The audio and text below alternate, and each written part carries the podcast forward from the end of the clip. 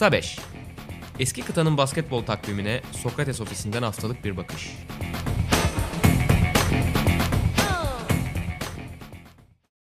Merhabalar, Sokrates'in Euroleague Podcast'i Kısa Beş'in yeni bölümüne hoş geldiniz. Final sohbetlerimiz devam ediyor. Şu ana kadar 2001-2009 arasını önceki iki bölümde halletmiştik. Sırada 2010-2014 var. İyi Olympiakos, kötü Olympiakos başlığını verdiğimiz bu bölümde ben Buğra Balaban, sevgili Utkan Şahin'le beraber sizlerle olacağız. Utkan selam. Merhaba abi nasılsın? İyi ne olsun. Geçen podcast sana verdiğim sözü tutamadım bu arada. Onunla başlayayım. Berber yasağından bahsetmiştin. ben de birkaç hafta beklemeyi düşündüğümü söylemiştim ama dayanamadım. Yani ani artan sıcaklar beni bir kez daha bu konuyu düşünmeye itti ve bir berber ziyareti yaptım. Vallahi bana itiraf etmek ki, istiyorum. Bana dediler ki Buray'ı AVM'nin önünde de gördüm. Abi yani yok. Sen bayağı gezmişsin öyle ne, diyorlar. Neyse ki e, AVM trafiğine takılmadım henüz. Oraya zaten normal günlük hayatımda da pek giden, gitmeyi seven biri değilim o yüzden uzunca bir süre gitmem gibi ya. O konuda herhalde sözümü tutarım gibi görünüyor. Sen ne yani yapıyorsun? ben saçları, saçlarımı henüz kestirmedim ama geçen gün hayatımda ilk defa tıraş bıçağıyla e, sakal kesmeye çalıştım. E, şu an Frank Einstein'dan farkım yok öyle yani, Çok kolay geçmedi diyorsun deneyim. E, Allah'tan evde kimse yok yani. Aynaya bakmıyorum. Aynaların hepsinin üstüne örttüm yani öyle anlatayım. Çok şairane oldu bu. Aynaları örttüm. Pekala. 5 final konuşacağız bu bölümde. O yüzden hızlı hızlı girelim. 2010'la açılışı yapalım. Aslında Olur. biraz dönemin genelinin ruhunu da anlatmak için 2012 ile beraber onu biraz daha detaylandıracağız ama şu ana kadar ki işte çok yakın finallerde bile hep böyle geriden gelip zorlayanlar olduğunu görmüştük. İşte 2009'da 2007'de bunu Ceska yapmıştı örneğin. Ama o son adımı atamadıklarını görmüştük. Bu dönemde ise 2010-2014'te ise özellikle 2012 sonrasında epey saçma sapan geri dönüşlere imza atacağız.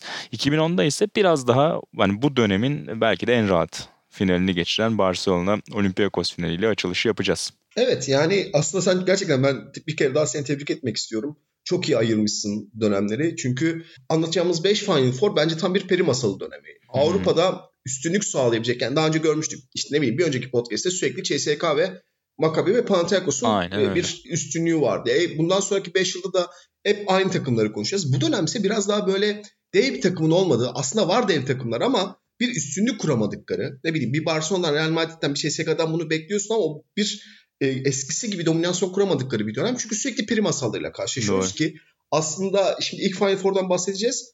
E, Partizan var yani bu Final, Four, Final Four'da da e, yani belki tarihin en büyük sürprizlerinden biri ki yarı finalde Childress o smacı ya da o sayıyı atmasa belki Partizan'ı göreceğiz finalde.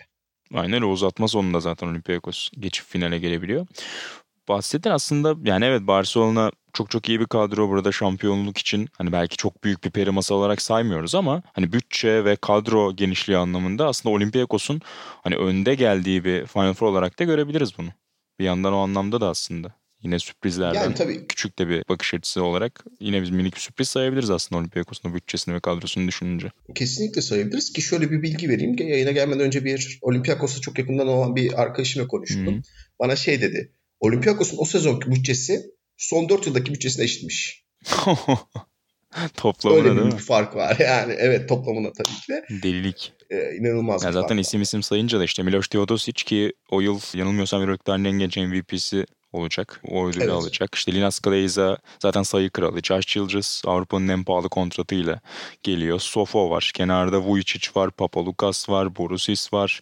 Yani say say bitmiyor. Ki mesela o Kleiza bence benim izlediğim en iyi 4 numaralardan bir tanesi. Tek sezonluk performans olarak alırsak.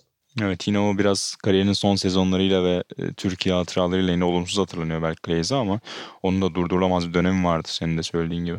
Kesinlikle. Bu periyotta ona yakındı aslına bakarsan. Finale gelelim.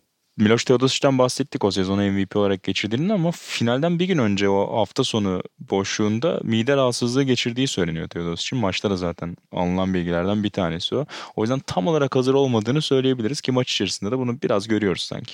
Yani şey e, iki takım arasında çok büyük bir sertlik farkı var bence. Hı-hı. Yani yetenek olarak e, Olympiakos çok daha iyi. Yani bunu tartışmaya gerek yok bence ama o Barcelona kadrosu, o Çavu Pascual'in kurduğu kadro ki işte ayrılış, ayrılıncaya kadar hep bir normal sezonlara damga vuran bir Barcelona'dır. Sen de bilirsin. Kesinlikle. Çok iyi bir soğuma takımıydı her zaman ve gitmek istemezdin yani. Barcelona deplasmana gitmek istemezdin onların oynadığı dönemde.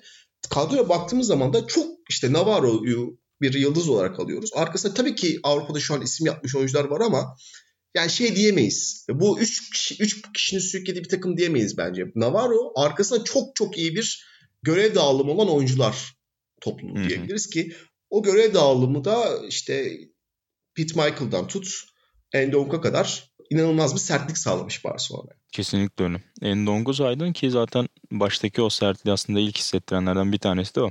Yani kenardan onun yerine gelen Fran Vazquez'i de söyleyelim. Çember savunmasında çok çok iyi iş çıkarıyor Vazquez. Özellikle Endong maçın başında ikilediği için biraz da Vazquez'e oradan biraz fazla bir, bir rol geliyor belki ilk çeyrekte beklediğinden ama kan yapıyor hakkında. 3-4 tane bloğu var daha ilk çeyrekte. O çember sertliğini anında hissettiriyor zaten Vazquez. Geçenlerden emekliliğini açıkladı bu arada. Şimdi tam üzerine evet. geldi Vazquez'i konuşurken. O da ilginç figürdü. NBA'ye yani Orlando'ya gitmemesi. Aynen öyle. O fena bir karar değil gibi. Evet eş, eş durumundan, durumundan diyorlar. O konuda da bir saygıyı hak ediyor herhalde. Ki o finalde de 4 blok yaptı dediğim gibi işte. Toplamda da 8 blok var Barcelona. Aradaki sertlik farkını en azından çember soğuma farkını gösteriyor yani. Kesinlikle öyle. İlk çeyreğin parlayan bir diğer ismi de bence Pete Michael. Sen ondan zaten kadroları konuşurken de önceki bölümlerde biraz bahsetmiştin. Hakikaten çok çok iyi oyuncuydu. Yani 3 numara havuzunun önceki yıllarda, önceki dönemlerde ne kadar geniş olduğunu işte önceki podcastlerde de konuştuk. Burada da mesela Pete Michael gibi bir örnek fark yaratıyor hakikaten. Kesinlikle öyle ki yani ya bu Barcelona kadrosunun en üzücü yanı bence. Yani sonraki yıllarda çok sakatlık problemleriyle uğraşmak zorunda hmm. kalmaları. Yani işte Lorbeck biliyorsun çok erken bırakmak zorunda kaldı. İşte Pete Michael da aynı problemi yaşadı. E, yani birkaç yıl daha da birlikte devam edebilselermiş bu yıl değil ondan sonraki yıl da 2003-2014 gibi çok daha böyle dediğimiz damga vuran takım olabilirlermiş bence. Çünkü çok iyi kurgulanmış. Rollerin çok iyi oturduğu bir takım ki Pete Michael çok çok iyi bir ikinci adam. Yani benim aklıma direkt şey geldi Pete Michael bu final serisini izlerken. Tam bir Scottie Pippen. Hmm. Ben direkt öyle özleştirdim yani. Müthiş tamamlıyor ya. Evet. Ki zaten yani savunma sertliğine katkısını biliyoruz Michael'ın. Hücumda da daha ilk çeyrekte 10 sayı üretmeyi başarıyor. Farkı çift taneye çıkarmasında en büyük pay sahibi belki de Michael ilk çeyrekte. Tabii. Ve işte şey hatırlarsın geçen podcast'te şey konuşmuştuk. CSK bir yumruk yiyor sonra karşılık veriyor ve şampiyon olduğunu orada anlıyoruz Hı-hı. ya. Mesela Olympiakos o yumruğu yedikten sonraki tavırından hissediyorsun. Kalkamayacaklar evet. ayağa. Deniyorlar şanslarını ama o sertlik yok, o mental sertliği yok yani onu görüyorsun. Öyle öyle. Yani işte onu kimden beklersin diye bakıyorsun. Teodosic'in zaten kariyerinin ilk yarısı hatta çok büyük bölümü tam olarak bunun antitezi olarak biçilmiş durumda. Ondan zaten bekleyemezsin. Kleyza yani çok özel bir skorerdi ama hani karakter ya da bu tür bir ayağa kaldıracak takımı sırtlayacak bir oyuncu mu pek öyle değil. Josh Childers zaten yani kendi istatistiğinde kendi işine odaklanabilen bir oyuncu. Papalukas'ı burada tabii ki ön plana çıkarabilirsin ama Papalukas da en iyi yıllarının biraz uzağında tabii ki artık 2010 itibariyle ve onun da etkisiyle o ayağa kalkacak gücü bulamıyor gibi Olympiakos. Ya ben Patrick Beverly'den bir şeyler bekledim. Böyle bir kavga çıkarsın, bir şey çıkarsın. o da daha çok genç. Şu, tabii şu anki dönem olsa bir kavgası en az var canım. Bir de var öyle şöyle bir e, küfürleşmesi var. Paris izleyicisine ayağa kaldırmaya çalışabilirmiş. Evet. İkinci çeyreğe alan savunmasıyla başlıyor Olympiakos. Oradan bir e, momentum değiştirme gayreti içerisinde olduklarını aslında görüyoruz maçı izledikçe. Ama orada da biraz reboundlarda problem yaşıyorlar. Barça hücumda biraz tıkanmaya sanki başlıyor gibi düşünüyorsunuz ama bir yandan hücum reboundlarıyla beraber istediğini alıyor. Hücumlarını ekstra hücumları bulmayı başarıyor Barça ve sağ dipten bir Basile üçlüğü var mesela orada nefes aldıran Barcelona'yı. O farkı korumayı başarıyorlar bir şekilde. Bir de Olympiakos adına tabii Sofoklis etkisini de burada söyleyebiliriz. Topun sürekli içeriye indiğini görüyoruz. Yani Scorsianitis'e ya da Clayza'nın alçak post oyunlarına sürekli o topu indirmeye çalışıyorlar ve ilk 17 dakikada sadece 4 üçlük deniyor Olympiakos. O da ilginç. Yani hepsinde isabet buluyorlar hani o anlamda güzel ama deneme anlamında epey az. Evet yani çok içeriye odaklı bir oyun ki aslında 2000'lerin başında olsaydı bundan çok, çok normal yiyebilirlermiş. evet, Ama 2010'larda artık oyun yavaş yavaş değişmeye başladığı için öyle bir dengesizlik oluyor biraz daha çeşitlenmesi daha faydalı oluyor. Teodos için üçlediğini görüyoruz devrenin sonunda. Üçüncü faalini alıyor. Bir ilginç nokta da Scottie Penn yine Olympiakos kadrosundaki isimlerden biri. O çok az oynuyor mesela maçta. Çok az süre alıyor. O biraz beni düşündürdü maçı izlerken. Yani daha fazla rol alıp biraz daha o hani sertliğe cevap verebilecek oyunculardan biri olabilirmiş mesela. Kesinlikle olabilirmiş. Ben de onu düşündüm maç izlerken. Yani farklı şeyler deneyebilecek bir opsiyonu var aslında. Olympiakos'un kadrosu çok çeşitlendirilebilecek bir kadro. Çok farklı şeyler deneyebilirsin ama çok muhafazakar bir e, oyun planıyla oynuyorlar ki bu da maçın devamında da göreceğimiz bir şey aslında. O da hiç işine yaramıyor Olympiakos'un. Yani oyunu değiştirmek için o alan soğumasını bir kenara koyuyorum. O mental sertlik açısından hiçbir şey denemiyorlar bence. Kesinlikle öyle. Yani üçüncü çeyrekte de mesela bir ara bir geri dönme çabası içerisinde olduğunu görüyoruz Olympiakos'un özellikle üçüncü çeyreğin başında. Orada Teodosic'ini üçlediği için ikinci çeyrekte Beverly ile başlıyor mesela ve Beverly işte Rubio'dan bir top çalıyor hemen Hı-hı. çeyreğin başında. Üstüne yine Sofoklis ve Kleyza'nın pota altı baskısına güveniyor. Yani yine aynı aynı şey deniyor. Bu kez biraz daha işe yarıyor gibi. Fark yediye iniyor ama sonrasında yine bir Navarro üçlüğüyle o dirsek mesafesini, dirsek açıklığını korumayı başarıyor Barcelona. O çabaların yani evet, senin ve... söylediğini çok doğruluyor bence. Yani sürenin geri dönüş için yaptığı o plan da yine hep Sofon'a inilen toplar, hep Glaza'ya inen toplar, hep o çember civarından üretme çabası içerisinde. Ya benim planım çok doğru. Benim planım sorarsa ben kesinlikle bu maçı döndürürüm gibi düşünüyorlar ama ya bence hiç maç öyle bir havada değil. Yani bir de şey de var. Ee, ya gerçekten Navarro çok özel bir oyuncu. Çok. Geçen iki podcast önce biraz gömdük kendisini ama ya burada hakkını vermemiz lazım. Büyük bir lider gibi oynuyor yani. Hı hı. Şüphe yok ona. Yani evet hani oyuncu tarzını sevmek sevmek herkesin kişisel tadı tabii ki ve biz orada biraz farklı düşündüğümüzü söylemiştik hani Navarro konusunda çok büyük hayranlığı olmadığımızdan bahsetmiştik ama sonuçta hakikaten durdurulamama noktası bambaşka ve Navarro da bunu uzunca bir süre en üst seviyede yaptı. Maçında zaten Kesinlikle. 21 sayıyla en skor ismi olacak Juan Carlos Navarro. Ne zaman işte Olympiakos umutlanma çabası içerisine girse hep o sazı eline alıp gerekiyorsa çizgiye gelip gerekiyorsa yayın gerisinden yolladığı toplarla Barcelona'da liderin kim olduğunu hissettiriyor sürekli. Kesinlikle öyle ki bence en hak edilmiş MVP ödüllerinden bir tanesi. Herhalde. Hiç şüphe yok. Özellikle 3. çeyreği gerçekten mükemmel oynuyor. Ve zaten son çeyreğin ortalarına doğru maçın koptuğunu görüyorsun. Yani Olympiakos'ta evet, evet, yani... o topun içeriye indiğini sürekli görüyoruz demiştik. Yani kenardan da Vujicic geldiği için ya da işte Borusis geliyor. Hani sürekli bir alacak poz, sürekli bir sırt dönük opsiyonu var ve bunun da dışına hiç çıkmıyor Olympiakos. Hani sofa otururken de planların değişmediğini görüyoruz genel olarak. Ki e, Pascual'in aslında ben bir kere daha şey fark ettim gerçekten iyi bir koç Çavuk Pascual. Yani bazı muhafazakar tavırları olmasa onun da hı hı. Avrupa kariyeri gerçekten daha başka olabilirmiş. Aynen öyle. Belki tekrar bir canlanma olabilir yani önümüzdeki dönemde. Şimdi tabii işte Zenit'e bir dönüşü oldu. Orada bir kendini hatırlatıp birkaç yıla tekrar iyi bir koltuğa geçebilir gibi geliyor bana. Ya, Özellikle İspanya'da. Bence geçebilir bence o kalitede bir koç ama işte biraz ileride ya öbür podcast'te konuşacağız büyük ama bence Pablo Lasso'nun yaşadığı yaptığını yapamıyor kariyerine. Yani Pablo Lasso da kariyerin başında problemli bir İspanyol koç. Çok İspanyol bir koç. Öyle anlatayım daha doğru bir terimle. Ama e, Pascual, Pascual mesela o da öyle bir karakter ama Lasso o gelişimi gösteriyor. Daha farklı bir koça yöneliyor ki bence mesela Belgrad şampiyonu e, Lasso'nun eseridir. Çok özel evet. Ve çok iyi bir koç olduğunu mesela kesinlikle kanıtlamıştır. Çünkü o gelişimi gösterdi. Pascual ise gerçekten çok iyi bir koç. Belki e, kariyerin başında Lasso ile karşılaştıramayacağımız bir koç. İki koç arasında kaliteden bahsediyorum. Hı hı. Ama o gelişimi gösterememesi kariyerini büyük ölçüde etkiledi tabii. Şüphe yok. Kesinlikle öyle. Koçlardan bahsetmişken Olympiakos koçu Yanakis'ten de çok ufak bahsedelim. Onun da aslında en üst sahnedeki son e, yılları diyebiliriz. 2000'lerin ortasında çok çok büyük bir isimdi. Yanakis zaten oyunculuk anlamında müthiş bir kariyerle gelip sonrasında hemen oyunculuğun ertesinde Yunanistan milli takımında görmüştük Yanakis'i. İşte 2004'te görevi alıyordu yanılmıyorsam. 2005'te bir Eurobasket şampiyonluğu yaşatıyor Yunanistan'a. 2006'da o müthiş Amerika Birleşik Devletleri zaferi. Tüm bu galibiyetlerde takımın başında Yanakis var ve hakikaten kıtanın önemli koçlarından bir tanesi 2000'lerin ortalarında ama 2010 ve burada kaybedilen finalle beraber yavaş yavaş Yanakis'in de kariyerinin düşüşe geçtiğini göreceğiz. Yani biraz şey bir koç. Kariyeri büyük olan ama iyi bir koç olmayan. Yani şey büyük bir kariyeri var. Büyük bir oyuncu. Hı hı. Ama maç içi planları çok eleştirdiğimiz gibi çok çok iyi olan bir evet, Yelpazeyi çok genişletme konusunda yer yer sorunlar yaşayabiliyor.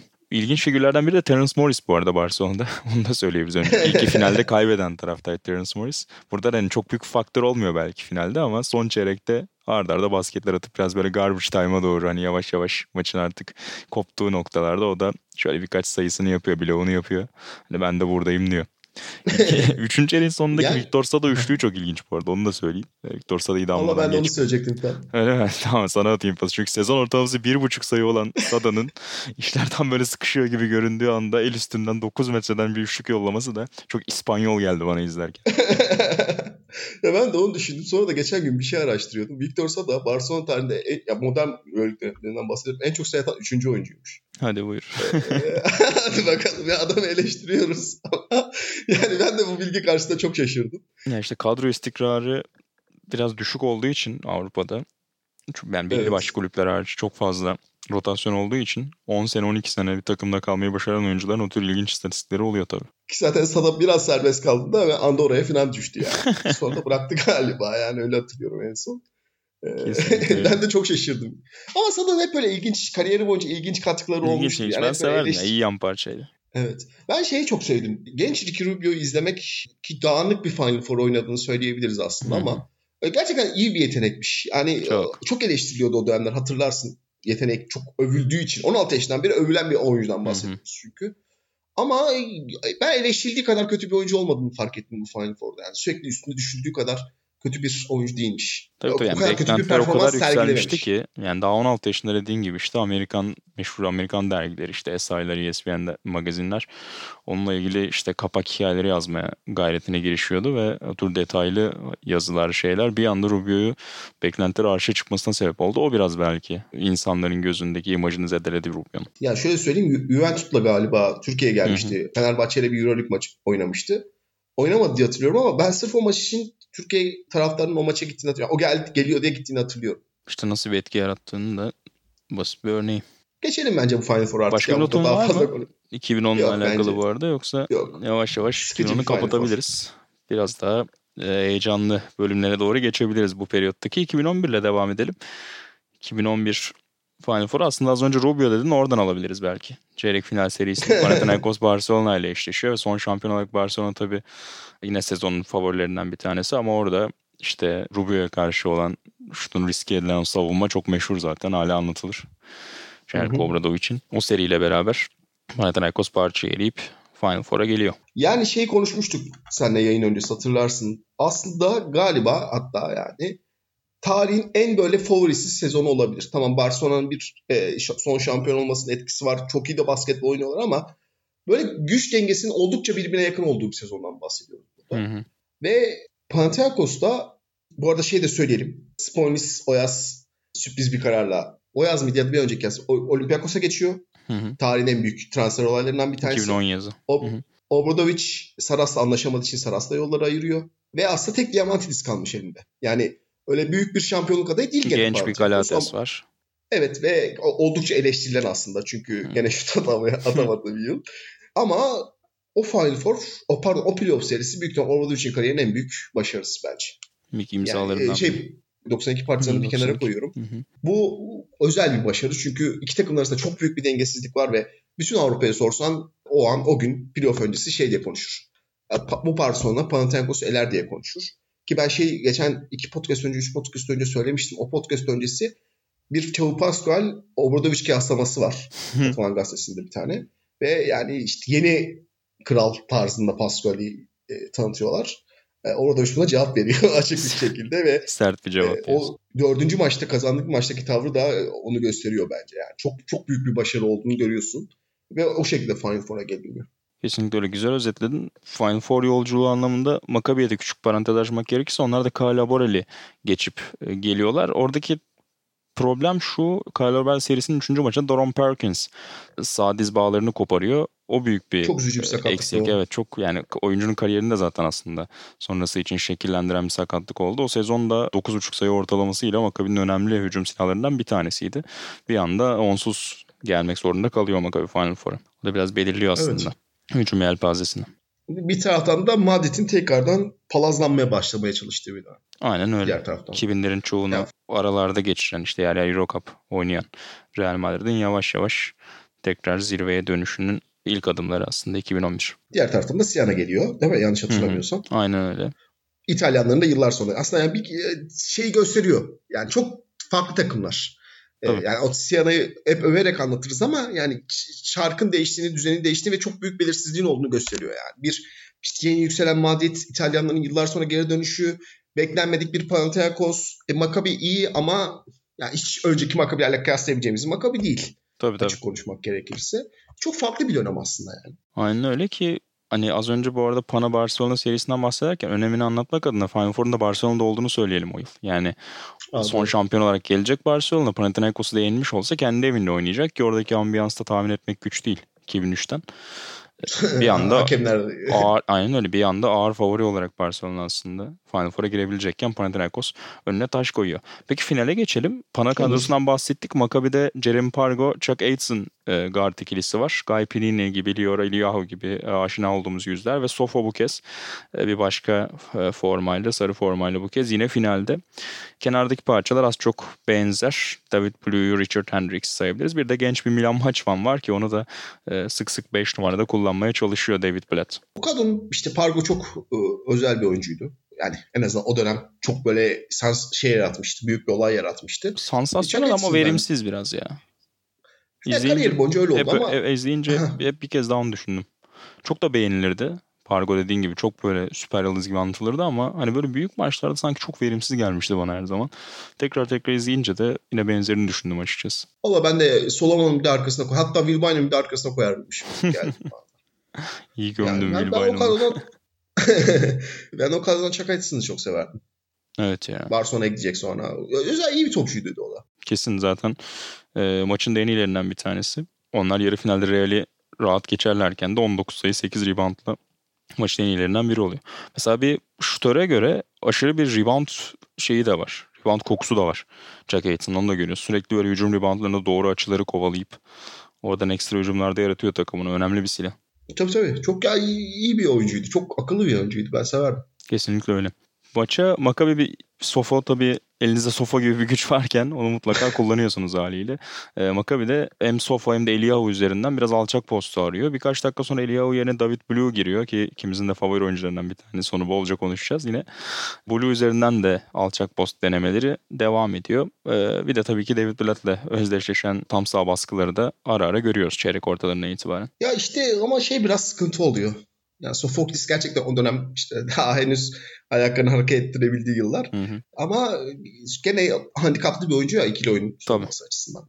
E, Panathinaikos'un elinde de işte Diamantis ve Batista gibi belki bu konuda tarihin en iyi ikilisi olduğunu düşünürsek ilk çeyrekten 13 sayı 4 asistlik bir katkı alıyor bu iki isimden ki aslında oyunun oraya yönlendiren Panathinaikos'un oraya oynayacağı biraz belli oluyor gibi bir şey. Yok belli ki. Onun için bence 5 tercihinde de çok akılcı bir e, harekette bulunuyor Obradovic. Vujukas'la başlıyor. Sonra Alex Maric'i sokuyor. Yani güçlü vücutları Sofa'ya karşı kullanıyor ve Sofoklis oturduktan sonra Batist'i oyuna dahil ediyor ki hani Batist'in faal problemini de bu sayede aslında bertaraf etmiş oluyor bana kalırsa. Ve 3.40 kala giriyor Batist söylediğin gibi sürekli onun pick and roll'ünü arıyorlar doğal olarak. İşte ya Diamantidis oynuyor ya Kalates oynuyor ve şöyle gidiyor yani işte bir denemede basket faal yapıyor. Batis. Sonra Bernstein'ı blokluyor. Sonrasında bir kez daha işte buna yardım geliyor Batis'te. Dışarıya çıkıyor. Boş üçlük buluyor Perperoğlu. Sonrasındaki hücum yine pick and roll yine basket. Yani şey gibi Arok'taki Carlos gibi giriyor sahaya Batis. Bunu görebiliyorsun yani. Çeyrek sonu tamamen Batis show. Kesinlikle öyle ki Kalates Diamantidis ikilisinin toplamda 15 asist yapması ki Tabii. buna karşılık Maccabi'nin toplamda 16 asist var. e, aslında ne kadar iyi işlendiğini gösteriyor ki Batis'in en iyi finalidir herhalde. Kesin. Mükemmel oynuyor hakikaten. Yani yine çok iyi oyunda finaller konuşmuştuk ama burada çok dominant yani. Maçı değiştiren oyuncu direkt o yani. Çok aşikar. Kesinlikle öyle ki aslında kötü bir hücum maçı olduğunu da söylemek lazım yüzdeler açısından yani. E, Panathinaikos, e, Maccabi %40'ın üstüne çıktığı bir alan yok şey olarak. Panathinaikos da %31 ile üçlük atıyor ama e, Batista olsun içeriden %62 ile oynamaları her şeyi değiştiriyor açıkçası. Tabii yani Batist'i de e, etkisini de anlatıyor. İlk 16 dakikada Pana'nın 27 sayısının 22'si boyalı alandan geliyor zaten. O anlamda tabii, Tabii. Maccabi'nin çember savunmasında biraz sorunlu olduğunu anlatabiliriz. Sofo zaten ikili oyun savunamıyor. Onun yerine işte Maçvan giriyor ki Maçvan da zaten kısa kalıyor 5 numara için ve hiçbir zaman iyi bir savunmacı değildi. Hendricks orada belki de yani düşünebileceğiniz bir oyuncu ama o da yine çok büyük bir etki yaratamıyor çember savunmasında. Bayağı eksi 6 verimlilik puanıyla tarihin en kötü Final Four'larından bir tanesini oynuyor. evet yani orada bir e, şey Maccabi'nin uzun rotasyonun yukarıda şey olması büyük bir maçın Panathinaikos'a kaymasını sağlıyordu söylediğin gibi. Aynen öyle. Potu altı savunması çok zayıf. Yani bir de potu altı rotasyonu da epey zayıf Maccabi'nin onu görüyorsun. Yani net bir delik olduğunu.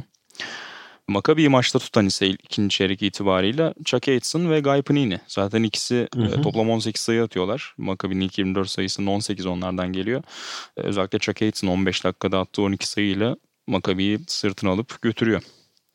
Romain Sato'ya ne Evet. diyorsun peki? Yine Türkiye'de müthiş anılar bırakmadı belki Sato ama o da mesela çok iyi bir tamamlayıcı 3 numara örneği o dönem için.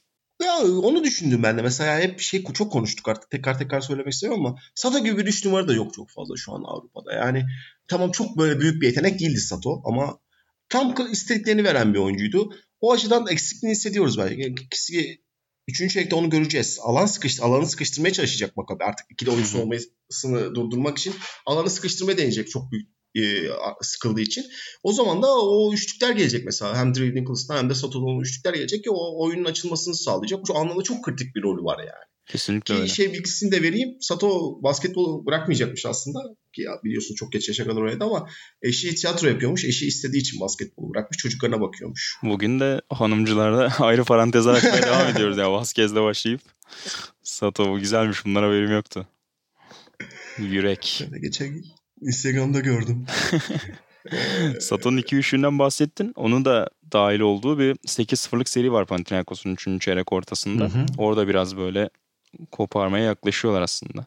Maçı sonrasında Maccabi tekrar işin içine dönmeye çalışıyor. Evet ama yani e, çok oyun planları gene aslında muhafazakarlık var. Yani ki David Blatt'ten beklemeyeceğimiz bir hareket bu. Hı. Ama çok aynı plan üzerinden ilerliyor. Yani ben o yüzden mesela bu Maccabi'yi beğenmedim çok. Ama çok sınırlı bence ya. Yani kadro genişliği çok sınırlı. Yani işte Perkins'i falan çok arıyorlar mesela. O ekstra açıdan bir şut imkanı, ekstra bir skorer arayışına çok giriyor Maccabi. Onu görüyorsun ki son çeyrekte mesela Eliyahu devreye giriyor. Yani skor yükünü bir anda Eliyahu falan taşımaya başlıyor. O geri dönüşte en büyük pay onun. Yani tabii ki tam sağ baskı, tabii ki guardlara olan aşırı baskının etkisi var savunma tarafına baktığında ama hücumda bayağı Eliyahu'nun işte hücum reboundları ya da klasik floaterları bir anda. Maccabi'ye acaba dedirtiyor son bölümde. Evet dedirtiyor. O açıdan haklısın da ne bileyim ben çok beğenemedim nedense bu Maccabi'yi. Böyle bir eksiklik varmış gibi. Yani evet personel konusunda da haklısın ama. O acaba dediğinden bahsettik. Orada işte Eliyahu'nun etkili olduğu dönemde Bilat enteresan bir şey deniyor. Yani potu altında ne kadar zorlandığından bahsetmiştik daha önce. Eliyahu ve David, David Blue'yu 4-5 oynatıyor. E, Aşırı kısa bir 5'e dönüyor yani süper kısa bir 5 yapıyor. Ee, Obradoviç de Sartsaris Fotsis'le kalmaya çalışıyor karşısında. Ama şey oluyor yani Blue ve Eliyahu biraz ağır basıyor açıkçası. E, Maccabi adına işler yoluna giriyormuş gibi göründükten sonra hemen Batist'i tekrar oyuna alıyor Obradoviç ve Pana adına işler yoluna giriyor.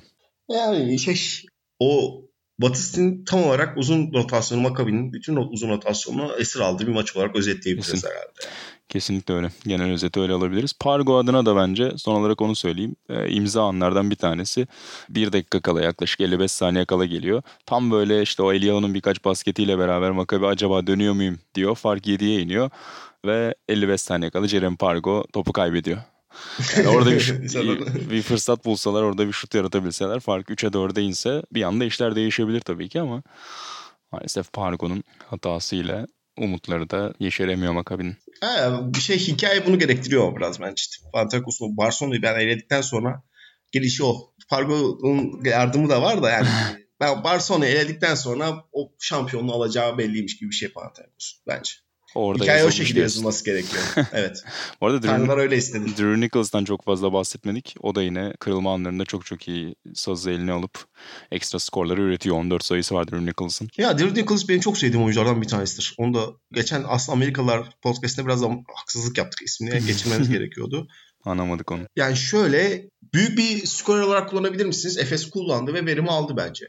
O kadronun daha başka problemleri vardı. Hı hı. Daha sonra başka bir yerde konuşuruz ama o öyle bir oyunun profili vardı. Aynı zamanda Panathinaikos'a geldiğinde çok iyi bir yan parça olabileceğini, çok iyi bir destekleyici olabileceğini de gösterdi ki Amerikalı büyük yeteneklerde bunu çok fazla bulamıyorsun bu şansı. Avrupa yani birçok oyuncuyu sayabiliriz bu şekilde. Küçük takımda çok iyi olup ya da daha alt takımda çok iyi olup daha yukarı geldiğinde o beklentiyi veremeyen birçok Amerikalı oyuncu sayabiliriz. Ama Drew Nicholas o rol uyumunu çok iyi oturuyor ki bence Obradoviç'in o işte 2007 sonrası kariyerindeki en büyük yardımcılardan bir tanesi. Çünkü mesela şey geçen podcast'te söylemiştik.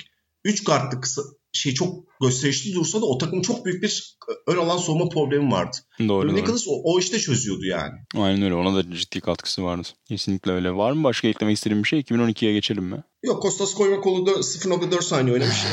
E, Eline sağlık. Şampiyonlukta büyük katkı. O biraz da sakal e, modeli olarak Kaymakoğlu. Avrupa basketbolundaki etkisi. Biraz da öyle ya da Euro Cup tarafında diyelim. E, Pepiş de gene 4 saniye oynamış. O bu arada tebrik ediyorum unutmadan.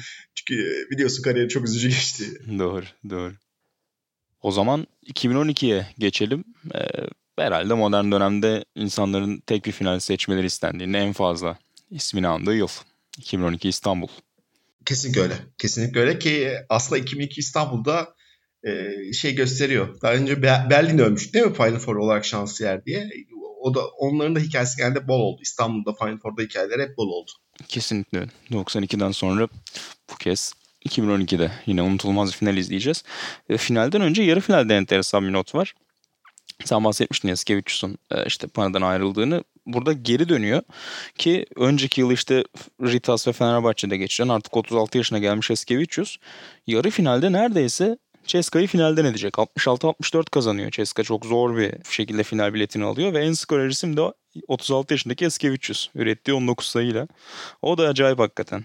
Tam bir yani şey, şey tam bir saygı duruşu yani. Bence o Panathinaikos eliyordu.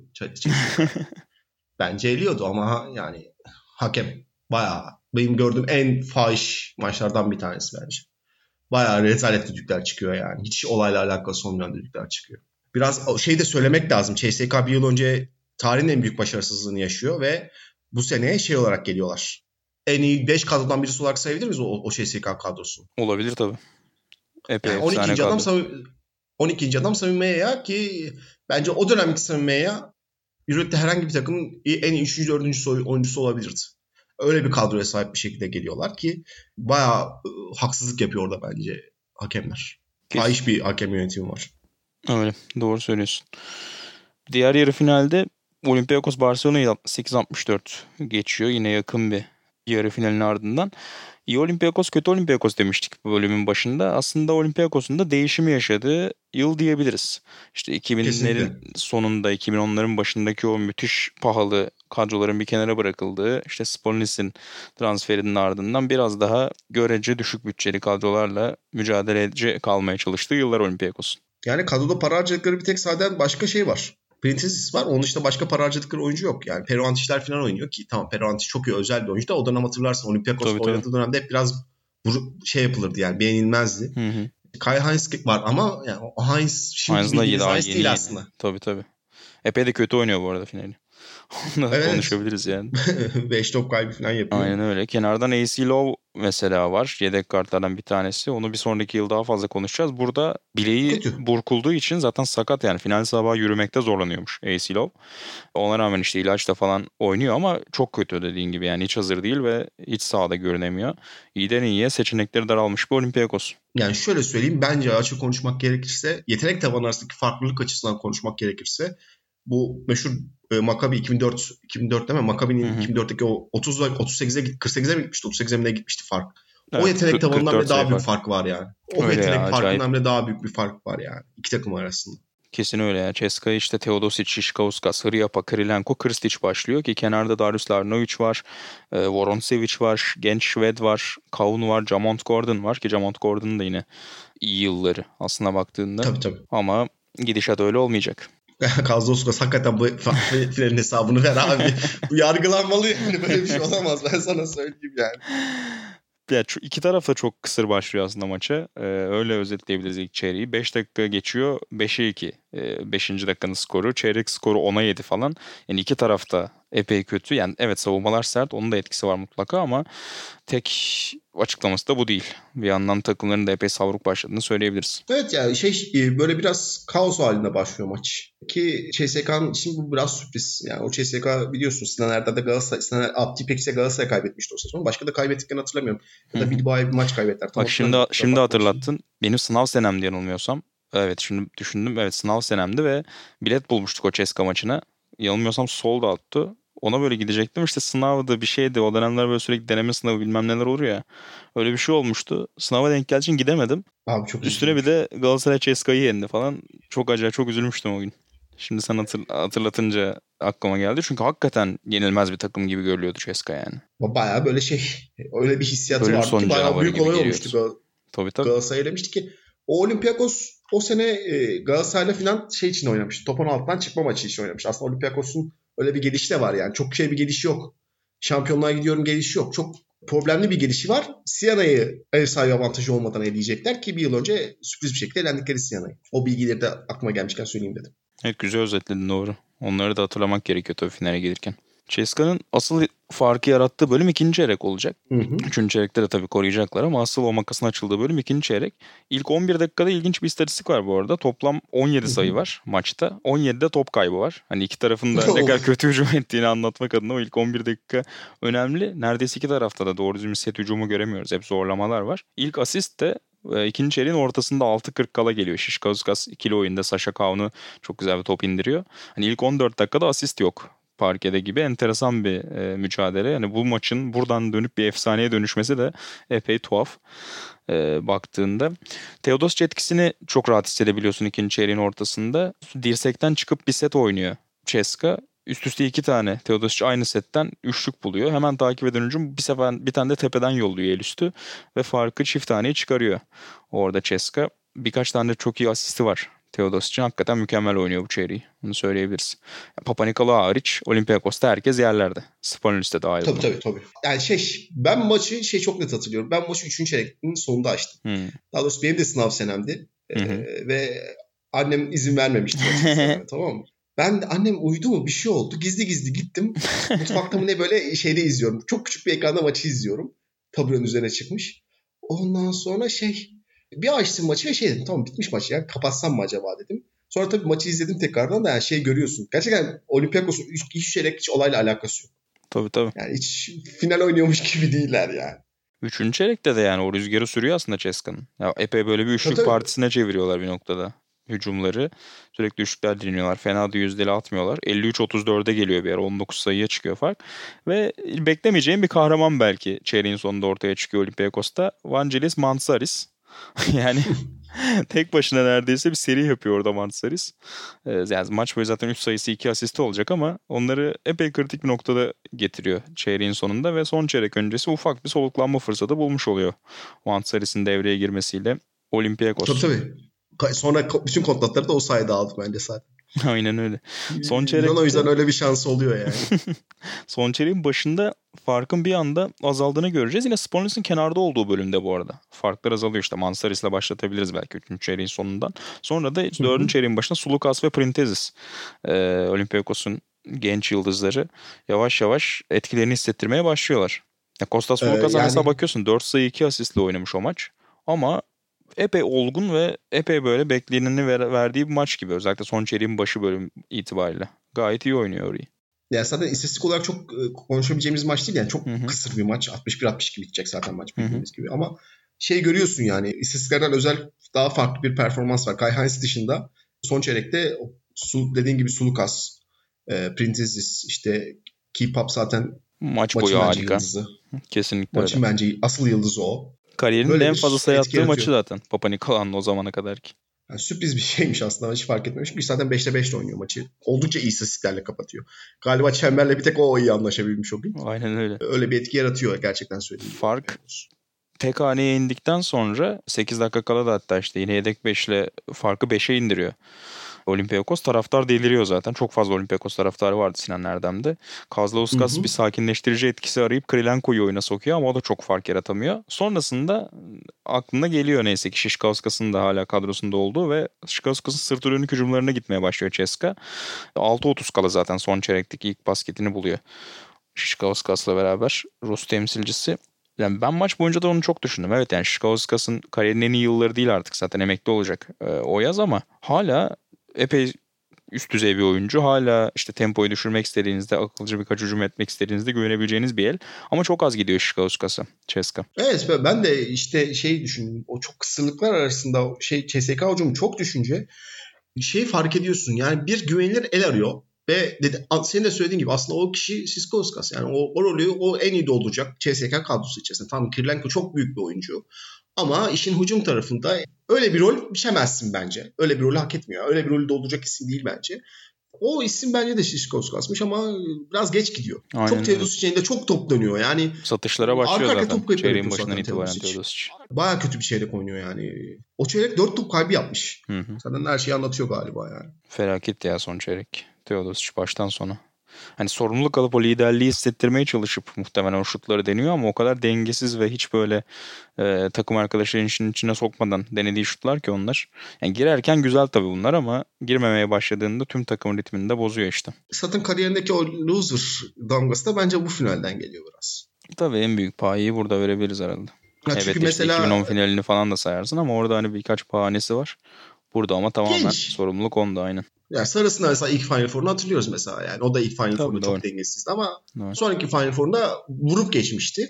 İnsanların da Teodosic'ten çünkü ben 17 yaşında 16 yaşında Teodosic'in gene büyük bir beklentiyle geldiğini hatırlıyorum. Çok konuşulduğunu Tabii, hatırlıyorum altyapılarda. O insanlar da onu bekliyor yani. Kesinlikle öyle. 4.50 kalı Krilenko'nun acayip bir bloğu var Kyle Hines'a bu arada. Onu da burada Hı hı. almak lazım. Kyle Hines onun intikamını takip eden sezonun finalinde alacak. Ondan bahsederiz birazdan ama hakikaten acayip bir blok. Sonrasında da geçiş hücumunda Şikauskas boş bir üçlük buluyor. Orada mesela momentum değişebilir. Yani orada isabet olsa belki Ceska e, Olympiakos'un o serisini o geri dönüş rüzgarını dindirebilir ama o şut kaçıyor. O da kırılma anlarından bir tanesi. Sonrasında Kesinlikle. Papa Nikolaou ve Printez'in hem hücumda hem savunmada yaptığı ekstralar, işte reboundlar, savunma direnci derken fark bir anda kapanıyor. İyiden iyiye maçın içine giriyor Olympiakos ve sonlarda çizgiye gelen bir Ramonas Şişkauskas. Çok üzücü ya. Yani Ama önceki bölümlerde üzücü. konuştuk yani. Bu ilk değil Şikauskas adına. Servis atıştaki o arızalar. Yani daha önceki Evet finallerde sezon- Final Four'larda da konuştuk. O sezon sadece 7 tane fuar kaçırmış abi. O da çok acayip ya. Ama işte önceki yıllarda hep böyle düşük yüzdeli attığı şeyler var. İşte 60'larda 70'lerde attı. 2007 finalini hatırlıyorsun işte Pana kazanıyor ama Tabii, tabii. kazanırken hani kaçırdığı şeyler var. Obradovic'in ona nefes al dediğini hatırlıyoruz kenardan izlerken. O yüzden öyle bir e, nasıl imajı da var yani. Öyle bir etiketi var Şikoskas'ın. O yüzden malumun ilamı olmuş biraz. Ah Gazus Kasah. Bir nefes al yapmadığın için şampiyonluk. Aynen öyle ama son savunmada mesela Şikauskas çizgideyken hala Şivet ve Teodosic'i birlikte tutması sahada Kazauskas'ın o da enteresan. ya o kadar çok hatası var ki bahsede var. Mola aldığı zamanlar kötü, ilk beşleri kötü, rotasyonu çok kötü yapıyor. Ya zaten konuştuk işte son çeyrekte takım böyle bir kriz yaşıyorken çözüm beklersin. O çözümlerin hepsi çok geç geliyor, yanlış geliyor. Dediğin gibi yani niye şiddetle savunmada kalıyorsun? Çok mantıklı bir önerme. Hak etmiş. Maçı vermek için hak etmiş yani. Aynen öyle. O kaçan servis atışlarının ardından da sınırlı saniyede karşı potaya giden Olympiakos, içeriye giren Spolinis ve epey uzaklardan Printez'in kariyer basketi. O da yani Şöyle- izleyince bir kez daha düşündüm. Hakikaten kendi range'inin aslında biraz daha uzağında. Yani normalde attığı floater'lar gibi de değil Printez'in. Bayağı uzaktan yolluyor yani. Kesinlikle öyle. Ben de şey düşündüm izlerken. Yani Sponis çok cesur bir karar almış bence orada. Yani tamam savunmanın okuyor ve işte Printiz'i görüyor ama Printiz o şutu sokamasa bence Sponis eleştirilirdi. Çok eleştirilirdi hatta. Yani takımın lideri olarak şu, o şutu sen kullanırsın yani. Doğru. Aslında de son bir, iki haftadır gördüğümüz gibi şu, son şut takımın lideridir Hı. yani. ama pası veriyor ve tamam Printez çok çok iyi bir oyuncu. Zaten bence Avrupa tarihinin en iyi dört numaralarından bir tanesi ama kaçırsa ertesi gün gazeteleri okuyamazsın. Hatta bütün yaz okuyamazsın yani. Sürekli o konuşulur. Çok cesur bir karar geldi bana. Bilmiyorum sen ne düşünüyorsun? Yani kesin öyle bir yandan ama bir yandan da bence çeyreğin gelişimi onu getiriyor. Yani çeyreği o kadar iyi oynuyor ki Printezis. Hani ne gerekiyorsa yapacağına inandırıyor gibi kendi. Biraz hani hak etmiş gibi gel- geldi bana o şutu. Çeyreğin genelini izleyince. Hak ediyor. Kesinlikle hak ediyor ama ben Sponis'in mantığı açısından yani o çok bana Doğru şey geldi. bakış açısı. Doğru anlatıyorsun evet. Yani farklı şekilde gelişse bambaşka bir anlatı doğabilirmiş oradan. O açıdan verdiği karar bana çok cesur geldi ki yani şey biliyoruz Sponis o son şutu kullan ata- atabilecek bir oyuncu mu? Atar. Kariyeri Evet. boyunca at. Ondan sonraki 10 En yıl boyunca sürekli toplar. attı yani. Ama çok cesur bir kararla e, ki bence doğrusunu da yaparak basketbol açısından doğrusunu da yaparak Printiz'i bırakıyor ki gerçekten çok ikonik bir an o. Çok Yani çok. böyle bence ilk girdiğini anlamıyor şutun. Bu bir ilk tepkiler bir iki saniye geç gelmiyor mu? Ben onu fark ettim. Çok acayip ya. Bir de böyle biraz daha böyle genç ya yüzü. Hani çok 20'lerin başında değil ne galiba 26-27 yaşında o final oynanırken Printez ama hani hala böyle bir şu anki olgunluğunda olmadığını da görüyorsun bir yandan. Ee, Tabii. çok acayip. Yani sonrasındaki zaten röportajları falan da izlediğinde 15-20 dakika boyunca o yüz ifadesi aynı şekilde kalıyor. Belki birkaç gün kalmıştır bu arada. Yani öyle bir şut attıktan sonra kolay kolay silemezsin duygularını. Çok çok, çok yani şey ben bu hikayeyi bir yıllar önce yazmıştım bu Final Four'u ve şey demiştim ben çok seviyorum o anlatıyı. Tam bir tanrıların titanları yıkışı gibi bir şey yani işte. Olympiakos şampiyon olması kesin olan yenilmez gibi gözüken Titan'ı yeniyor. Gerçekten çok özel bir şey. Tam bir spor anlatısı Yani- yani. Yani Amerika'da falan olsa kitabı yazılırmış büyük ihtimalle o maç için. Kesinlikle, kesinlikle. Önceki 10 finalde de bu arada e, bahsetmiştik. Son çeyreğinde giren takımın maçı kazandığını. Burayla birlikte bir kırılım yaşanıyor ve o kırılım sonraki yıllarda da mirasını devam ettirecek. Evet evet. Yani şey şey de söyleyeyim. Ben de o bilgiyi burada satayım. Yayın öncesi seninle konuşmuştuk. Benim şey çok hoşuma gitti. Şimdi 2014'e kadar konuşacağız. 2014-2010 arasındaki 5 Final Four'da sezonun en çok sayı atan takımı hep final oynadı ve hep finali kaybetti.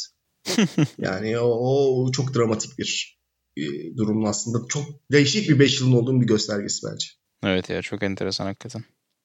Peki 2013'e geçelim o zaman. Yavaş yavaş sürede Geçelim. cömert kullanıyoruz. Bu ikisini biraz daha hızlı hızlı konuşalım. Geri dönüşlerden bahsederken tabii 2013'ü de en büyük geri dönüşlerden biri olarak anmak lazım. Çünkü Real mükemmel başlıyor maçı. Olympiakos'a karşı son şampiyon olarak geliyor Olympiakos. Printez bu sezonun ne- öneminden şey olarak bahsediyor Arlokos podcastinde. Yani hep böyle bir evet büyük mucizeydi 2012 ama hep bir şans hani şansımız yaver gitti gibi de görülüyordu. O yüzden de hani o takımın gerçekten iyi bir takım olduğunu kanıtlaması için ertesi yılki şampiyonluğa ihtiyacı vardı diyor. O anlamda da makul bakış açısı hakikaten. Evet bir, bir açıdan da şeyde emek, emekli oluyor değil mi? Ivkovic emekli oluyor o finalden sonra. Barsokas da devam ediyor. Barsokas geçiyor ve yani şey devamını beklemeyebilirsin aslında. Çünkü Olympiakos kadrosunun şampiyon olması gerçekten büyük bir olay. Büyük bir hikaye yani. Ee, ve ikinci şampiyonluk biraz böyle şey daha sürpriz bence belli açılardan. perçinlemiş oluyor. O Olympiakos yani 2013 Olympiakos biraz geri dönüşlere alışkın bir takım aslında. Mesela playoff'ta Efes'le oynuyorlar. Hatırlar e, birçok spor sever o seriyi. Beşinci maçında Efes'e karşı yine geriden gelip 40-27 geriden gelip kazanıyorlar. E, O 5. maçı orada Spolinis ikinci yarıyı çok iyi oynamıştı hatırlıyorum. Burada da Real müthiş başlıyor finale. İlk çeyreği 27-10 önde kapatıyor ve ya bambaşka bir rüzgar, bambaşka bir fırtına aslına bakarsan. Rudy Fernandez çok iyi başlıyor. İşte Mirza Begic var Real'de ilk 5 pivotu. 3 blokla başlıyor daha 5 dakikada. Sonrasında işte Rudy'nin üçlükleri olsun, Begic'in e, işte savunmadaki yarattığı sertlik derken zaten 7'de 5 üçlük atıyor ilk çeyrekte Real. Bir anda rüzgar neredeyse fark 20'ye kadar çıkıyor ilk çeyreğin sonunda. Evet evet yani şey e, büyük bir tokat vuruyor aslında Real Madrid ki o şampiyonluğu çok istediğini de biliyoruz Real Madrid'in. Dönem başlangıcı, bir dönemin başlangıcı aslında Real Madrid adına ama e, o şampiyonluk için geldiğini biliyoruz. Ve yani e, şey Olympiakos o ikinci çeyrekteki o iki dakika olmasa sanki kopacakmış gibi. Bilmiyorum sen ne düşünüyorsun ama. Evet evet yani ikinci çeyreğde aslında çok iyi başlamıyor Olympiakos baktığında. Hani yine çok tuhaf bir hücum var mesela işte 8.57 kala. Antic böyle pas verecek birini ararken dışarıya doğru çıkıyor bir yandan ve sürenin dolduğunu fark ediyor. Shoot it shoot it diye hani şut atmasını söylüyor takım arkadaşları. O da böyle sağ forvetten geri çekilip falan böyle bir üçlük deniyor mesela ve ilk isabeti oluyor Olympiakos'un yayın gerisinden. Hani oralarda falan dediğin gibi iyiden iyiye kırılabilirmiş Olympiakos. O bir iki şans basketi Ama- olması. Ama işte gerçekten basketbol tanrıları o ilk sene Olympiakos'u şampiyon yapmak istemiş. Çok böyle rastlantı olaylar var. Ee, ki iki, bu maçta da öyle. ikinci çeyrek Evet. özelinde de. İki- Tam bir basketbol üstünlüğü yok bence mesela. Yani şey demiyorsun. Buna, bu önceki Final Four'larda hep bir şeyden bahsetmişiz işte. Barcelona işte ya da Panathinaikos ya da CSKA şunu yaptı ve maçın üstünlüğünü ele geçirdi diyebiliyorsun. Hı hı. Ama burada en azından kırılma anlarında yani şey görüyorsun. Hep bir rastlantı var. Hep bir olmaz denilen bir şey oluyor ve bu hikaye bir anda rüzgar bir anda Olympiakos'un arkasına geliyor. Hani ikinci çeyrekte mesela o rüzgar enteresan biraz Antic ile başlıyor bence. Çünkü e, Hı hı. hücumda böyle bir iki tane basketi var, asisti var falan. 12-2'lik bir seri yakalıyor Olympiakos. İkinci çeyreğin başında. Orada işte Sulukas yine iyi oynuyor o bölümü. Perperoğlu iyi oynuyor Hı hı. falan.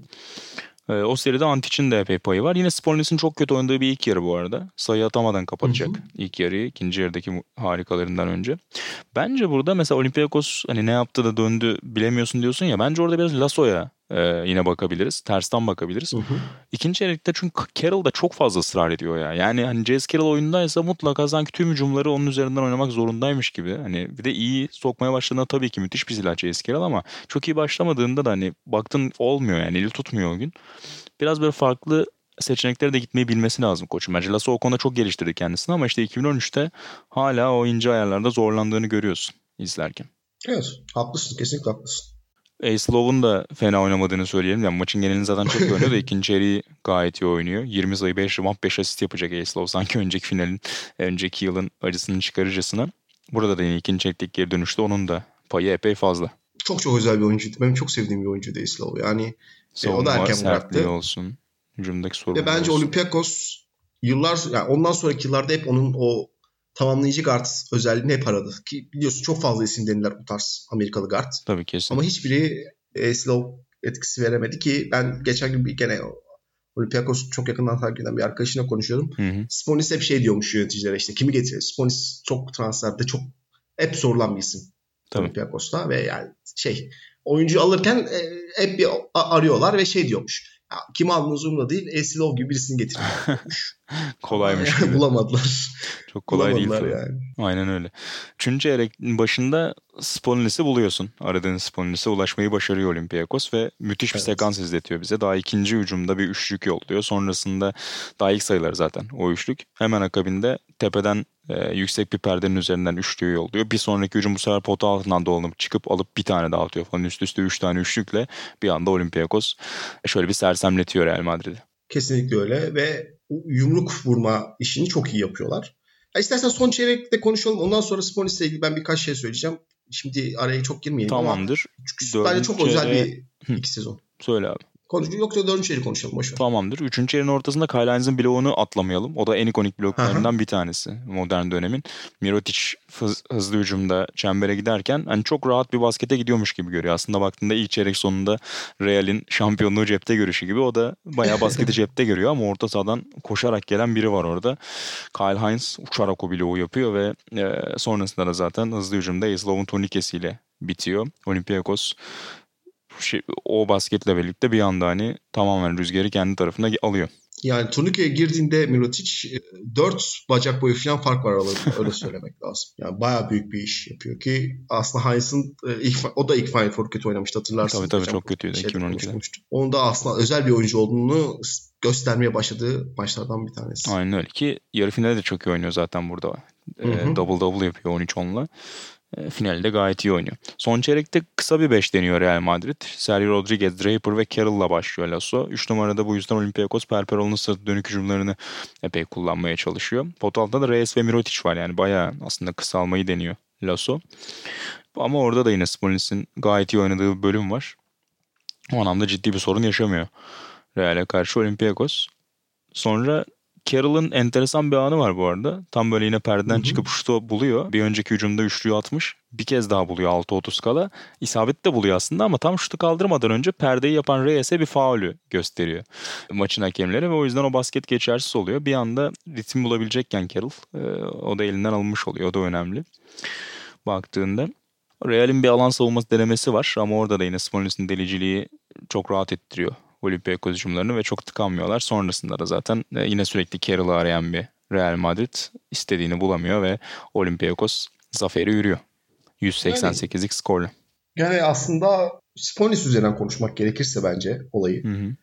Şey çok konuşulur hatırlarsın. Diamantis Sponis karşılaştırması hep bizim Tabii. çocukluğumuzda özellikle hep bir ya Diamantis tutarsın ya Sponis tutarsın. Yani. Ama ikisi de çok büyük oyuncu. İkisini de karşılaştırmak e, çok zor ama Sponis'in bence 2010'da yaptığı şey işte yani Panathinaikos'tan ayrılıyorsun. İşte tarihin en iyi koşulanan birinden çalışırken bir anda ezeli rakibe gidiyorsun ve o ezeli rakip o zamana kadar hep Panathinaikos'un altında ezilmiş. Ee, çok kötü bir 15 yıl geçirmiş. 96'dan sonra çok kötü bir 15 yıl geçirmiş ve çok para harcasa da hep başarısız olmaya mahkum. Bugünün Milano'su diyebileceğimiz bir Hı. takımken o takımı alıp şartlar da değişmiş. Ekonomik olarak artık öyle bir para harcamayan bir takımı o liderliğinde iki kere üst üste sürpriz gözüken şampiyonluğa taşıyorsun. Yani modern basketbolda, modern dönemde hep bir şey konuşacağız. Ça- çağlar değişiyor, insanlar değişiyor ama hep bir karşılaştırma olacak ya. Benim açımdan çok sevsin. Ben Diamantidis'çiyim. Her zaman Diamantidis sevmişim ama ta- bence modern Euroleague'in en iyi oyuncusu, en özel oyuncusu Sponis bu açıdan yani.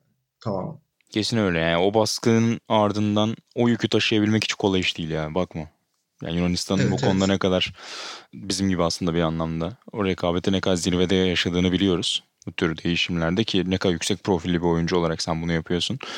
Bir de üzerine her yıl hep beklentileri aşan bir takım yaratıyorsun. Geride yani takip Ki- edecek 7-8 yıl boyunca. Son bir iki sezonu bir kenara bırakalım. Ki şeyi de unutma yani. Bence o da çok psikolojik olarak çok kötü bir hikaye. Yani kötü üstte bir baskı en azından. Ayrıldığın ilk sene şans verilmeyen Panathinaikos şampiyon oluyor. Tabii. Yani sonrasında sen böyle bir hikaye yazıyorsun. Sonrasında belki işte konuşacağız. Bence Olympiakos 2010'ların en iyi takımıdır Hı. bu açıdan. Ama bir hikaye yazıyorsun ki gerçekten çok çok çok özel bir şey. Karşılaştırmak açısından şunu söyleyebiliriz herhalde. Bogdanovic için Galatasaray formasıyla oynayıp iki tane Euroleague şampiyonu kazanması sanırım bu ülkede birçok şeyi yer, yer yerine oynatırdı. Öyle bir hikaye yazıyor. Bir yani. doğrudan geçiş mesela. Arada bir NBA boşluğu Tabii, tabii. olmadan direkt transferi yapışı falan. İşte biraz Emre Belözoğlu ile yaşandı ya. Yani ama arkasında başarılar gelmedi tabii ki. O çok farklı yani. Tabii Söylediğin tabii. Yani işte atıyorum Fenerbahçe'de Emre Belezoğlu'yla bir UEFA kupası alsaydık Hmm. belki, gene öyle bir etki ol- olabilirdi ama burada çok olaylı bir transfer dönemi. Orada işte hala araları hiç iyi Hı hı. değil biliyoruz. O meşhur İstanbul'daki Final Four'daki tavırlarını hatırlarsın. Doğru, yüz doğru. yüze bakmıyorlardı. Çok konuşuldu. Avrupa basında da çok konuşuldu. Fotoğraflar hala ikoniktir. Hı hı. Ee, oradan böyle bir hikaye yazması takdir edilmesi gereken bir özellik. Ki ben Spolis'i gerçekten her zaman biraz az sevmişimdir. Diamantos'a göre takdir ediyorum ama yani. Ama Sezar'ın hakkı Sezar'a diyorsun. Kesinlikle. Pekala 2014'ü konuşalım o zaman kapanışı yapalım. Biraz böyle uzun uzun konuştuk. Ee, o yüzden 2014'ü çok çok çok uzun bir zaman ayıramayacağız belki ama bu da çok ikonik finallerden bir tanesi şüphesiz. Maccabi'nin aslında bu finali ikonik kılan noktalarından biri de yarı final hikayesi. Çünkü re- yarı finalde Ceska'yı çok acayip bir geri dönüşle geçmeyi başarıyor Maccabi. Son 19 saniyede 4 sayı geride Maccabi. Önce bir David Blue üçlüğü var yine sağ forvette. Favori oyuncumuz. Burada da yine devreye giriyor. Üçlüğü yolluyor. Sonrasında Ceska topu molanın ardından oyuna sokuyor ki Messina'nın Ceska'sı. Hani coaching problemi de çok e, belki ön plana çıkaramayacağım bir takım ama orada gelen bir hata Kriapa'nın elinden kaçırdığı top ve Rice'ın tüm sahaya geçip attığı turnikeyle bir anda inanılmaz bir geri dönüşle final biletini kapan Maccabi. Yani evet şey ki o şey de söyleyelim o sezon Şubat ayında Davis Blatt'in kovulması konuşuldu. Hı hı. Yani Maccabi gerçekten çok dengesiz bir şekilde. Çok gene aslında hep yani aynı şeyi söylüyormuşuz gibi geliyor ama gerçekten peri masalı gene. Yani çok özel bir hikaye ya da peri masalı demesek, diyemesek bile ki bütçesi oldukça düşük bir Maccabi'den bahsediyoruz ekonomik kriz yüzünden. Hı hı. Ki o sene o dönemlerde Avrupa'da biliyorsun birçok ülke ekonomik bir Tabii. problem yaşıyor. En İtalyanların ciddi özelinde. şekilde yaşadığı sorunlar zaten. E, keza Yunanlar da var. Ruslar bir ara para harcayıp sonra geri dönüyor Hı. ama CSK dışında öyle büyük para harcayan bir yer yok. İspanyollar biraz öne çıkıyor ama işte e, Maccabi o arada kimsenin beklemediği Final Four'a da şöyle geliyorlar. Milano o sene hatırlarsın tarihin ilk iyi sezonu. Hı hı. Yıllar Doğru. yani şey modern The dışında. Final Onu Four'da ev yine sahibi- Milano'da. Evet ve ev sahibi avantajı olmadan eliyorlar ve o şekilde gelip böyle bir hikaye Ki yazıyorlar. Maccabi Başkanı Ya- Mizrahi de e, şampiyonluğa ne zaman inandığınız sorusuna onu diyor. Yani Milano'yu eleyince inandık diyor. Yani neredeyse son durakta. Buraya kadar baba inanmıyormuş zaten şampiyonluğa ama. Tabii tabii. Tabii yani şey e, o diyemezsin abi çünkü gerçekten çok kaliteli ka- ka- yani şimdi tamam isimleri biliyoruz, hatırlıyoruz. Ricky Hickman iyi bir guard ama Sonrasında evet. daha iyi bir oyuncu oyuncu ama yani evet yani Tyrese Rice Barcelona'ya gitti neler yaşadığını gördük sonrasında. Tamam iyi bir oyuncu ama şampiyonluğa taşıyacak bir oyuncu diyemezsin ki o kadronun kalitesi gerçekten problemli bir kadro. Ve şeyi de söylemek lazım.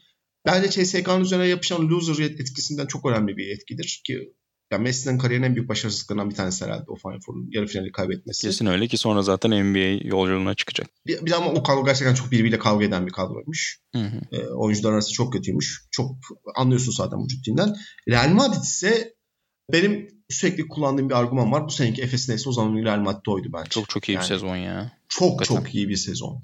O sezon şöyle söyleyelim. Şimdi fi- fi- finalde konuşacağız ama 73 sayı atıyor. Uzatmalar dışında. Uzatmalar sayı ortalaması atıyor, artıyor ama sadece bir kere 73'ten daha az sayı atmışlar. Çok çok iyi bir hücum takımıydı. İzlemesi inanılmaz zevkli bir takımdı ki ben Real Madrid öyle oturup boş takımlarla maç oynadığımı izlemem. Genelde sadece büyük takımlar maçlarını izlemeyi seviyorum. Real Madrid özelinde. Hı hı. Çünkü biliyorsun yani Real Madrid biraz şeydir. Küçük takımlara karşı hep böyle bir 5 dakika oynar sonra maçın 35 dakikasını şeyde geçirir. Ama o takım öyle değildi yani. Sürekli istim üzerindeydi. Sürekli akıyordu. İnanılmaz bir akıcı basketbol vardı ki buraya şampiyonluğun en büyük favori olarak geldiler. Kesinlikle öyle Kesin öyle. geldiler. Sergio Rodriguez MVP, Rudy Fernandez'in en iyi yıllarından bir tanesi. Ee, işte E, Reyes var. hala işin içinde. Mirotic dediğin gibi müthiş bir yıl geçiriyor. Borusis var, Yui var. Çok fazla parça hakkında. Carroll'ı saymıyoruz bile. Tremont Darden çok iyi bir tamamlayıcı. O kadar, yani Mirotic mesela ben hatırlıyorum. O sezon, bütün sezon NBA'ye ne zaman gidecek diye konuşuluyordu. Hı hı. Yani öyle bir e, büyük etkisi şey vardı.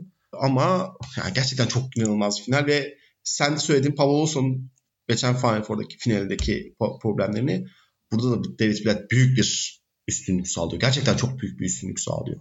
Kesin öyle yani. Şüphe yok yani. Eşleşmeli avans olması Zaten o hali şeydi yani alamet farikasıydı o Maccabi takımının ama burada da son çeyrekte uzatmada müthiş kullanıyorlar onu. Ki yani şey de söyleyelim. Normalde ne beklersin? İşte Maccabi 4, son 50 saniye 4 sayı önde giriyor ve şey dersin değil mi? Real Madrid buradan gelip maçı uzatmaya götürdüyse rüzgarı arkasına alan takım Real Madrid olur. Hı hı. Daha yetenekli onlar filan. Ama yani orada ezilebilecek derken Paris gerçekten ben büyük bir karakterim deyip maçı alıp götürüyor. Kesin öyle ki koç, koçların yüz ifadesi de öyle mesela. Uzatmaya gidince maç Lasso çok mutlu hani geriden gelen taraf olarak. Bilat böyle epey mutsuz bir yüz ifadesi var. Ama sonra işler değişiyor. Tyrese Rice dedin zaten ee, burada 26 sayıyla oynayacak. Sayıların 21'ini 4. çeyrek ve uzatmada atıyor. Kesinlikle öyle. Hickman da ilk yarıda kötüydü öyle hatırlıyorum. Kesinlikle öyle aynen öyle. Hickman da yine çok yoktu ortada ilk yarıda ama o da 18-6-3 ile bitiriyor maçı. Ve David burada Notic'e şey diyor yani hadi babacım ben daha büyük topçuyum. Bur- burası benim arka bahçem sen biraz NBA'ye git diyor. Yani, 14 sayıyla oynayabiliyor ki Blue galiba bu yıldan sonra emekli mi oluyordu yanılmıyorsam. Evet, Onun dışında evet. müthiş bir dairesel döngü aslında. Yani 2004'te e, Maccabi ile işte şampiyonluğu yaşıyor. Sonrasında 10 yıl sonra yine kapanışı bir şampiyonlukla yapıyor. Bu takım mesela ilginç... Bilat da yine yardımcı koç olarak o takımda onu da atlamayalım. Tabii. Bu takım mesela ilginç olaylarından bir tanesi de Joe Ingles var mesela. evet ya ve yani, çok az oynatıyorlar yani. Bir pencerede şey açmak istiyorum. Ben Final Four, bu Final Four'u çok sevdim. Tekrar izliyordum tam ya, şey yayın Hı-hı. öncesi. Maccabi tarafı bir kere gene inanılmaz. Ya böyle bir çok çok. Gerçekten Maccabi taraftarını özlemişim. Kesin. Ve çok böyle salon da çok güzelmiş Final Four için. Onu Şimdi onu söyleyecektim. Yani... O tribünlerin karartılma olayını ben ilk bu Final Four'da hatırlıyorum mesela. Belki yapılmıştır daha önce de ama burada ben ilk defa hani aklımda kalmış ve çok etkilenmiştim. Hatırlıyorum o kararılmış tribünler sadece sahanın içinde o ışığın olması falan. E, çok hoşuma gitmişti Mediola'nın forumda Milano'da. Evet yani ben de onu düşündüm maç boyunca. Gerçekten çok böyle iyi bir Final Four atmosferi varmış. İzlemesi zevkliymiş yani ki maçlarda genelde öyle oldu. Şey de söyleyelim bu arada onu da unuttuk ama e, Real Madrid nasıl bir hezimete uğradığını açıklamak için ben çok iyi bir özet. Yarı finalde Barcelona tarihin en büyük farkını attılar. Şimdi onu söyleyecektim ki El Clasico'yu %62 ile kazanarak geliyor Real. Yani nasıl bir favori olduğunu görebiliyorsun her anlamda.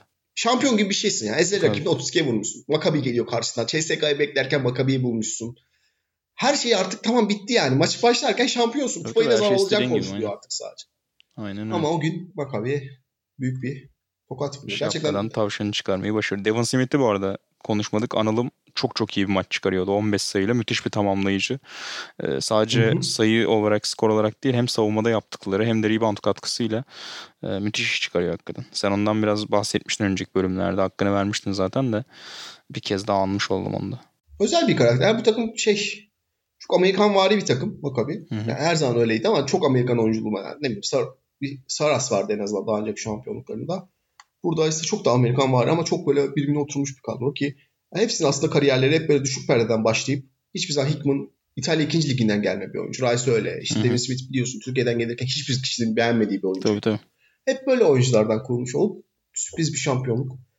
Yani bir açıdan gene kapanışta öyle yapayım ben. Gerçekten sana hak verdim. 2010 2014 arası çok iyi çok iyi konuşulması gereken bir dönemmiş. Bir saat, bir saat aşkın bir süredir konuşuyoruz. Aynen öyle. Ee, 1969'dan bu yana bu arada Kupa Birler arasında uzatmaya giden ilk final. Onu da analım. E, 69'da yine kaybeden tarafta Real Madrid var. Ceska iki uzatma sonunda yenmiş Real Madrid'i. O zamanki Avrupa Şampiyonlar Kupası yanılmıyorsam o dönemki adı. E, ve ondan sonra ilk defa bir final uzatmaya gidiyor. Uzatma sonunda kazanıyor ve hem dördüncü çeyrekte hem de uzatmada Mirotic'in biraz böyle e, bu anlarda nasıl çözüldüğüne dair ipuçlarını da görebiliyorsun bu arada. Çok basit hatalar yapıyor. Yani işte, bu sezon tamamlansaydı ya da tamamlanabilseydi bence gene aynılarını konuşacaktık. Benzer bir senaryo görebiliriz. Gele, geleceğe dair bir spoiler vermiş olduk neyse.